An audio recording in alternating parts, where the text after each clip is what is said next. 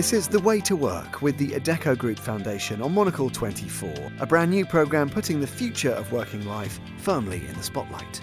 In the weeks and months ahead, we'll be talking about skilling and reskilling as we examine the digital revolution, discuss the ethics and fundamentals of the relationship between humans and technology, and consider how developments in artificial intelligence are reframing the debate. We'll also be asking where's the untapped talent that the global workforce needs? We'll explore the changing meaning of career transition Lifelong learning will be in the frame too. We're going to find out what are the new models? How are they financed? How does the public versus private discussion evolve to deliver the very best outcomes for everyone? We'll be in Davos for the World Economic Forum, and later we'll be at the Adecco Group Foundation's own Future Series or Fuse event, a new movement for the future of work. And we'll wrap up the series by delivering answers to the questions that all businesses, entrepreneurs, employers, employees, frankly, everyone should be asking. Questions like What do I want from my work? How do I work? Run a team? Take part? plan ahead to ensure best practice and a truly future proof organisation, workplace, and workforce.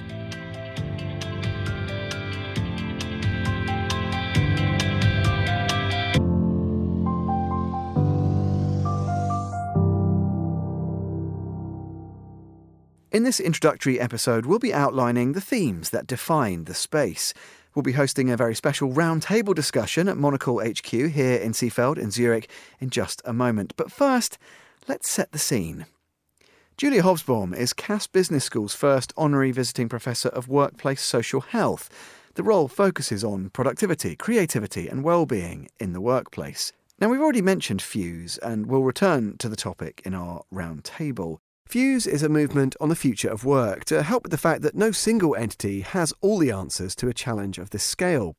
It aims to shape how businesses and society navigate the changing face of work through conversation and collaboration globally. Purpose is critical in this space, as are, according to Julia Hobsbawm, health and function. Julia, can you tell us why health and function are prerequisite factors to consider when looking at the future of work? We absolutely must think more and more about work in the context of health or function as opposed to dysfunction, if you like. Um, the reason is that uh, poor health and stress and low productivity are the bane of the entire working world, the length and breadth of the world.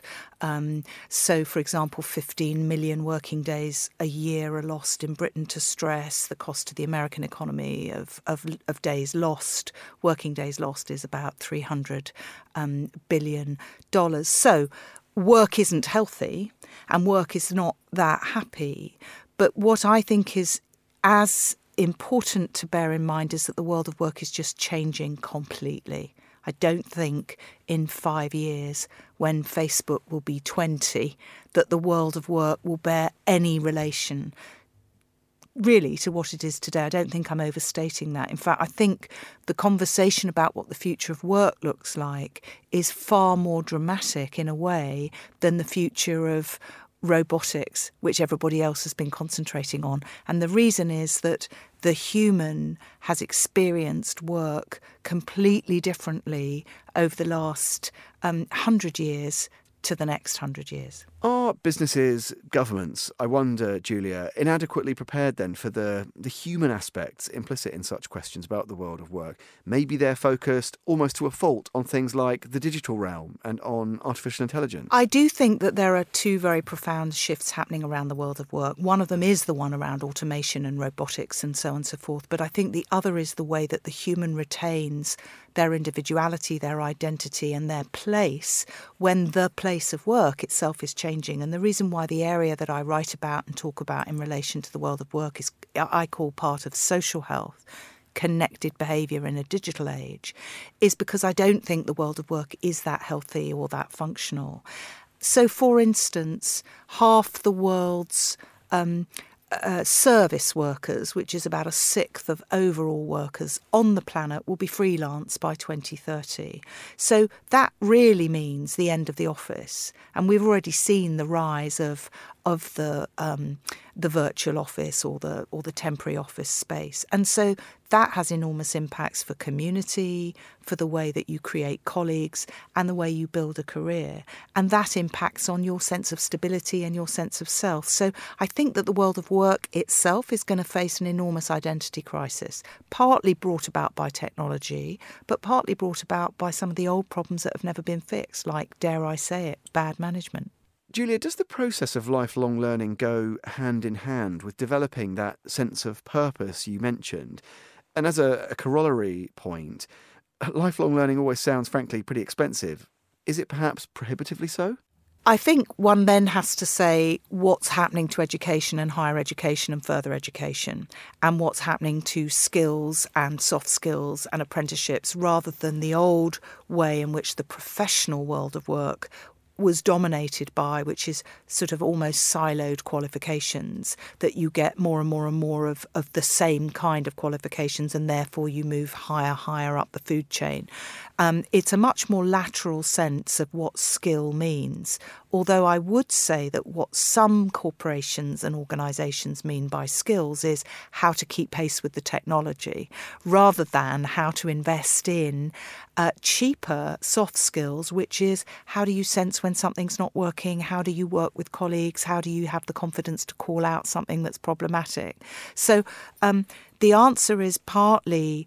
Uh, yes, there is a different sort of expense. There is an expense that makes it cheaper in the long run to retain talent rather than to endlessly recruit it, and therefore you've got to invest in it.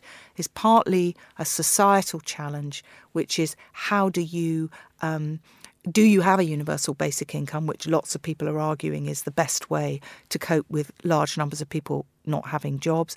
Or do you have a different sort of tax system and a different kind of education system? all of which is up for grabs, all of which makes, again, this space around the workplace, I think, completely crucial. But in the end, it's the old stuff that matters, which is management, value, making people feel that they there is a point to what they're doing. Julia, some of these challenges necessarily involve a role for government. What can we do about the perhaps inevitable short termism that results from the nature of politics, of government, of administrations focused on, perhaps understandably, quick fixes. Is that a problem? Can one take a better, more nuanced and critically perhaps a longer term view in the private sector? I think it's exactly the right question. I'm obsessed with not just time but timeline and time frame. And in fact, I've, I've written a, a book about um, complexity and simplicity, arguing that we make things way too complicated. And one of the things I do believe we need to focus on is our use of time and, and the way we value time, time um, and distance. So, for instance, quite a lot of uh, values that come from Asia are much longer term. Some of the great powerhouses of, of business in electronics and digital technologies have been built um, on values which are generation to generation rather than short termism. I definitely think you're right to point out there is um, something unproductive about quarterly results and five year cycles for chief executives. And I do think that culture may well make that change. Um, so yes, I think that time and time frame is is critical. The point about government is again what future are they investing in? Is it the future in the near sense, or is it the future a la longue, which is what type of workers and humans and citizens do they want? Um, and and the answer is that there's a massive variability. Um, but on the other hand, there's a very interesting debate going around circles like the World Economic Forum in Davos, like the British Academy's Future of the Corporation project, which I'm a little bit involved in, which are asking these questions. And by corporation, we mean big business or big institutional workplaces. Julia Hobsbawm and Davos, which Julia mentioned there, will be but one of the stops we'll be making on the programme. Another, of course, is Fuse, the Adecco Group Foundation's groundbreaking initiative focused on defining concrete action designed to challenge established thinking and shape the future of work. We'll have more about Fuse in just a moment. We continue the programme here in Zurich at Monocle's ever busy bureau in Seefeld with a panel of very special guests. Around the table, we have Cynthia Hanson, head of the Adecco Group Foundation and Social Innovation, and an articulate voice on how themes like a clarity of purpose, the delivery of real impact, and the pursuit of meaning are narratives that very much run through this space. Sharina Hatta is here to introduce the CEO for One Month programme. Liana Melchenko is head of thought leadership and Fuse. And our final guest is Maggie Cruz Blanco, who heads an initiative run outside the foundation, the Athlete Career Programme, created in partnership with the International Olympic and Paralympic committees. Cynthia Hanson, perhaps I can come to you first. Can you talk a little about the way to work? How does the work that you and your colleagues do here in the foundation address this critically important theme? So, when we set up the Adecco Group Foundation, we were really interested in creating a neutral platform where we could bring people together to talk about the future of work and to really pick apart what are the key issues that are facing everybody as you said, from you know the large business owner, the small business owner, the government official, the individual. Everyone is talking about how we work and why we work is going to fundamentally change. But nobody's got the crystal ball. Nobody knows what this is going to be. So we're very interested in looking at some of the models that we've got internally to see how those resonate in that broader context. So things like how young people prepare to go into the workforce, how people prepare to make a transition from one part of the workforce to another, and what it means in terms of the kinds of skills you need, how you're going to adapt yourself to a new working environment. And we're really interested in just opening up that conversation and bringing in all these diverse voices to look for not only the trends, but also the solutions that will help people to navigate that world of work. And I think, you know, it's no surprise to listeners that at Monocle we're very solutions driven, we're very optimistic. So we want to be trying to provide a bit of a, a primer, something that people can address quite quite proactively. Um, Sharina, let me come to you. We're going to talk a bit more about CEO for one month in just a moment, but it strikes me as interesting. I was talking to Julia Hobsbawm for this program earlier this week about um, the future of work, and she kept coming back to this word purpose. Mm. Uh, and I know that's something that you're you're very interested in. You're you're passionate about provide looking at how we can provide purpose for people, meaning in the work they they do. Does that principle run through and underline actually a, a lot of what you do?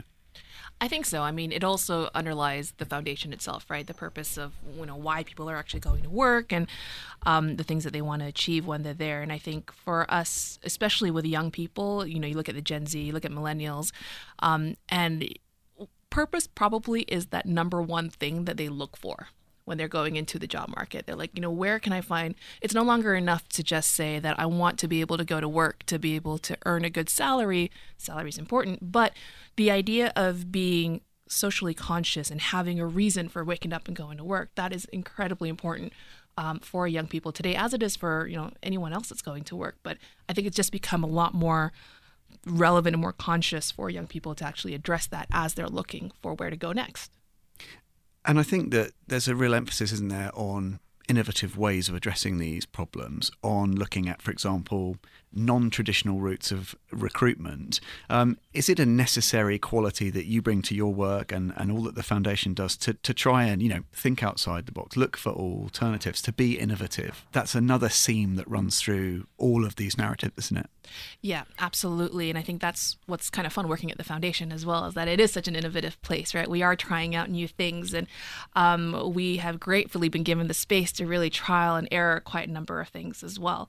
Um, I think, you know, we are also looking at more and more bringing in the thought of design thinking into how we're doing things and how are we then bringing in not just from the top down solutions or ideas, but from the bottom up as well. So really engaging, at least at least for CEO for one month, engaging with young people to understand, all right, well, what kinds of what are the things that you think you need in order to be able to go to work, or what do you think is going to be important at work in the future, and how can we help address that, and you know subsequently creating the program to be able to help address some of those issues.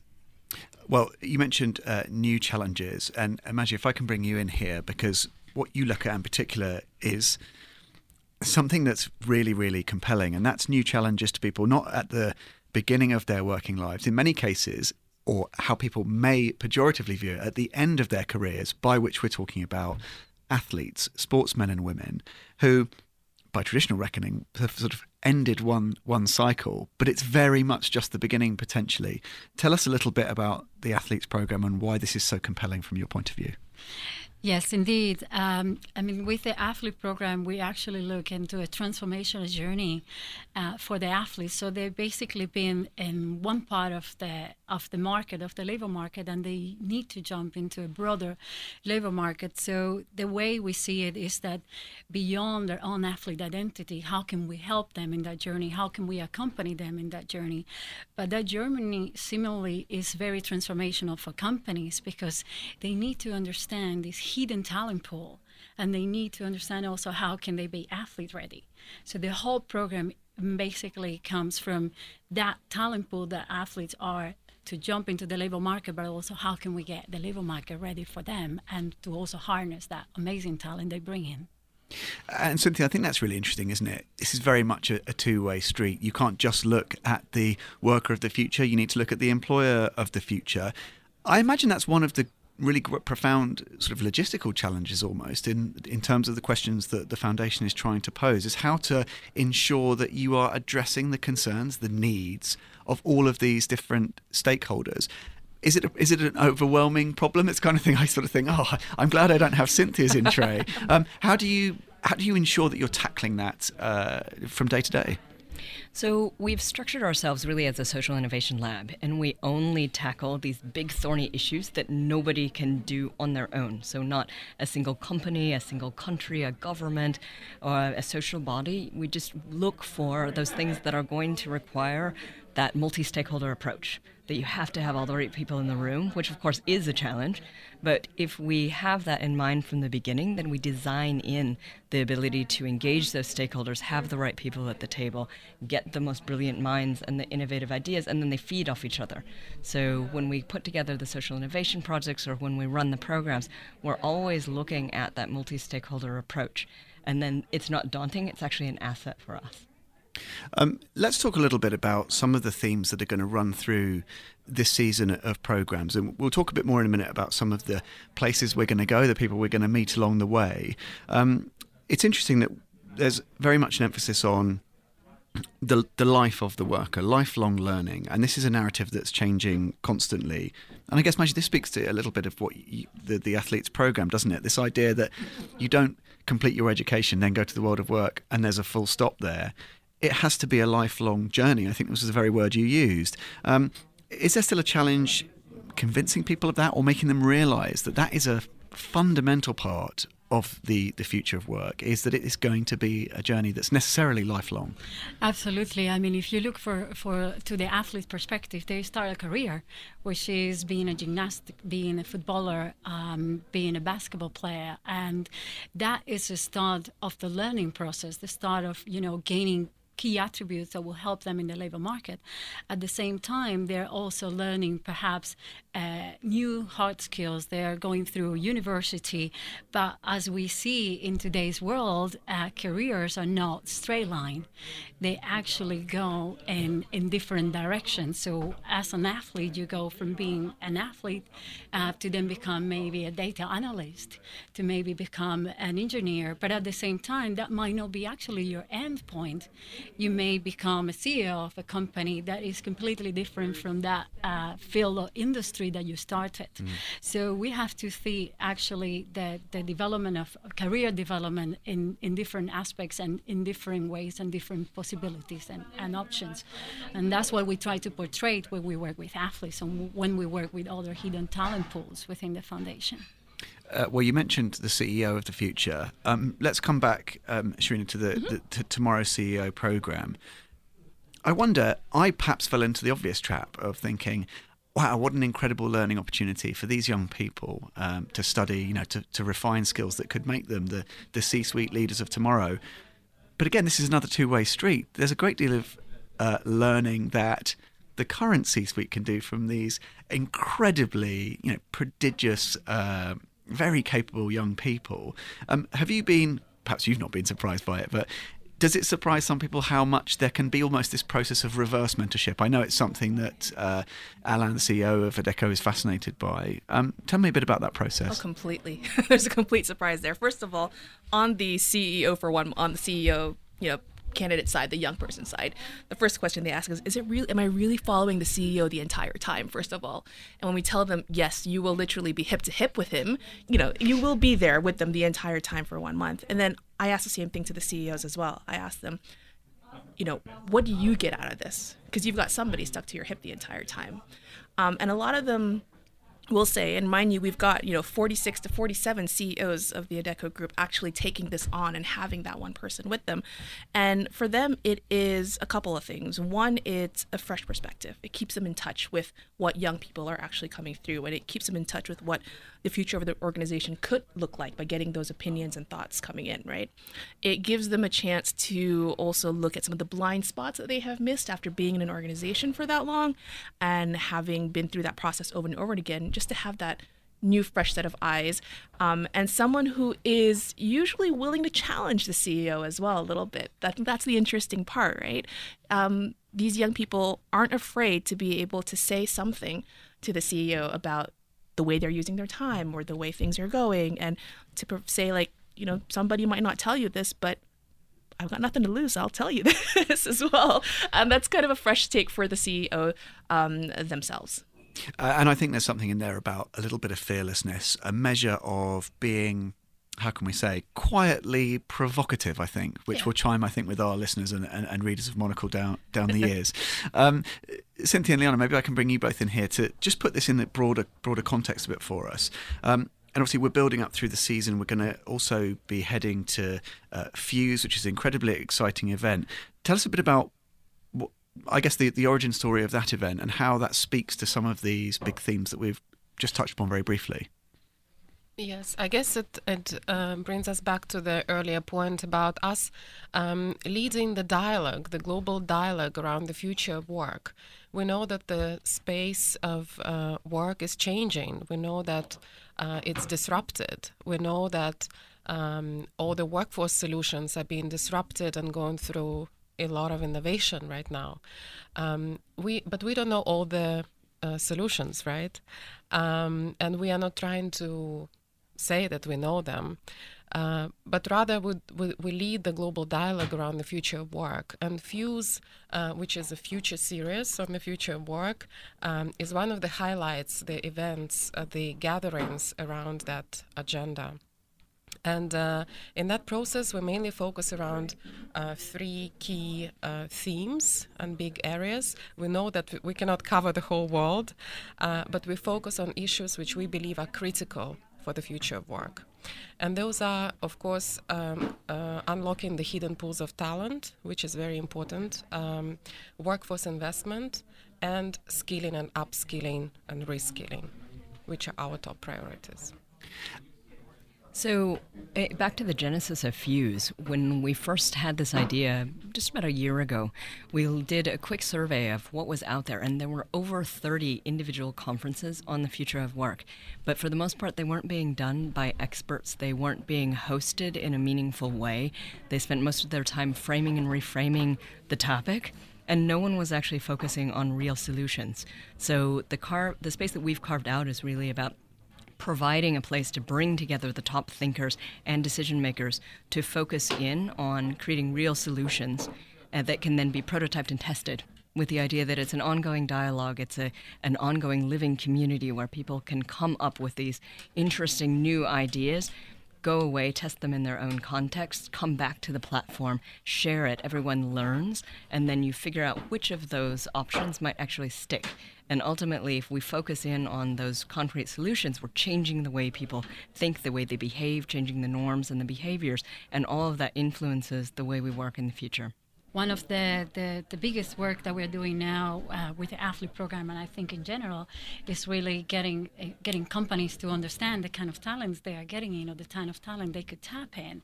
And i, I like to then pick up from what diana said you know the, the world is becoming disruptive and disruptive disruption is actually something positive. and understanding that um, uh, from the company perspective is really important. And that's for example one of the key attributes that we see in athletes uh, they come in and they challenge the status quo in the sport ecosystem, something that they can definitely do also within the companies they work for and give them a competitive advantage, which could be great for, for, for the companies that onboard them. But like you said, it could be sometimes a, a, a big task to then do all that part of education, people understanding what, what these uh, hidden talents bring in and how can we help them onboard them and get them ready. So I think from, from the athlete perspective, it really helped me to give to have that big picture of the key attributes athletes bring in and how can we help companies to get them ready for them and then run uh, and be successful. Is there an issue that there's the kind of popular narrative that people often follow around the digital transformation of economies and AI and the impact that will have on, on workplaces. Clearly, that's of critical import.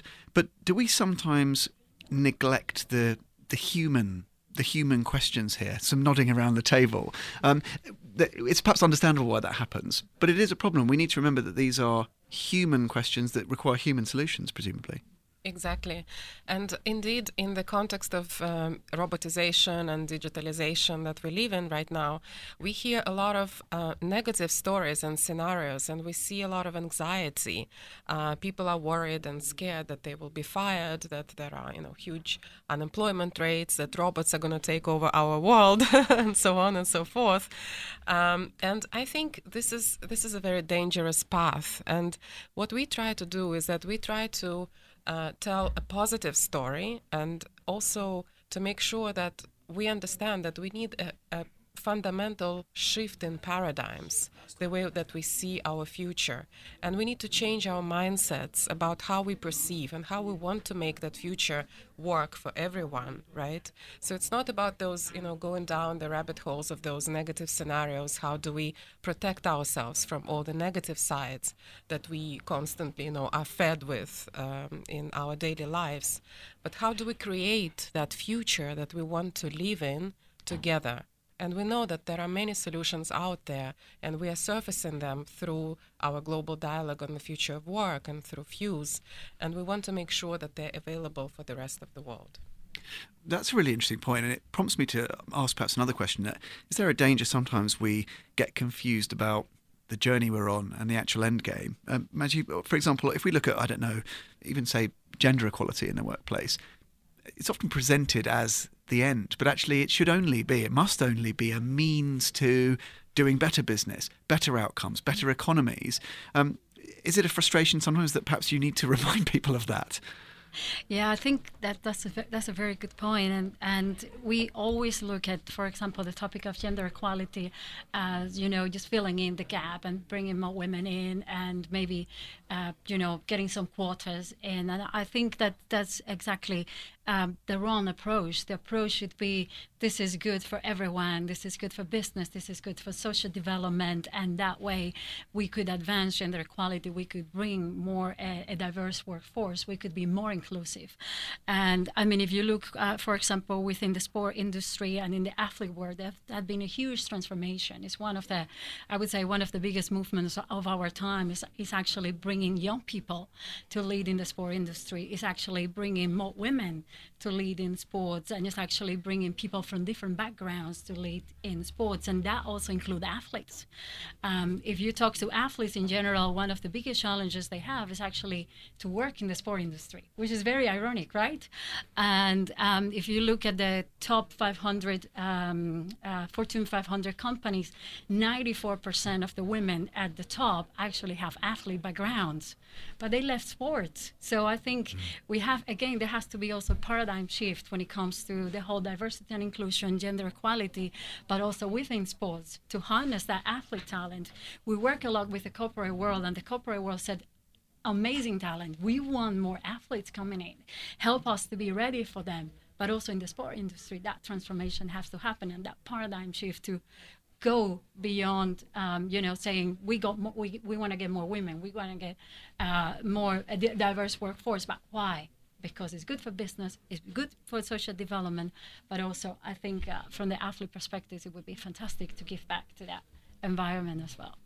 Cynthia Hanson, perhaps the last word to you. And let's try and go full circle. We began our discussions today by talking about the origin story of the Adecco Group Foundation almost. Let's look to the future and consider what you're most excited about in terms of the journey that this show is going to take listeners on. What do you find perhaps most compelling? So, one of the things that really excites me is the idea that social good and social impact can sit really side by side with economic prosperity, with good business. That as we find the, the newer generations coming up, they're expecting that these don't sit separately, that they're actually two sides of the same coin. And that as young people in particular choose companies they want to work with, companies they want to stay with, they're looking for purpose, they're looking for impact, they're looking for meaning. And so if we can basically demonstrate the good marriage of those two things, then we start to create this ripple effects and the change in the behaviors across society, across the business community. And this is where we get really that sticking power. Cynthia Hansen, thank you. Talking about purpose, impact, meaning, we do indeed come back to where we started. Huge thanks to Cynthia and to all of our panellists here in Zurich, to Sharina and Meji and Liana, and of course to Julia Hobsbawm in London. You can chart the course set by our brilliant panellists as we undertake the journey on the way to work in the coming months. Keep up to speed and find new episodes at monocle.com or wherever you get your podcasts. And find out more anytime about the work of the Adecco Group Foundation. Visit adeccogroupfoundation.org. And you can visit futureseriesfuse.com right now for more about Fuse. That's all for this first edition of The Way to Work. I'm Tom Edwards. Thank you very much for tuning in.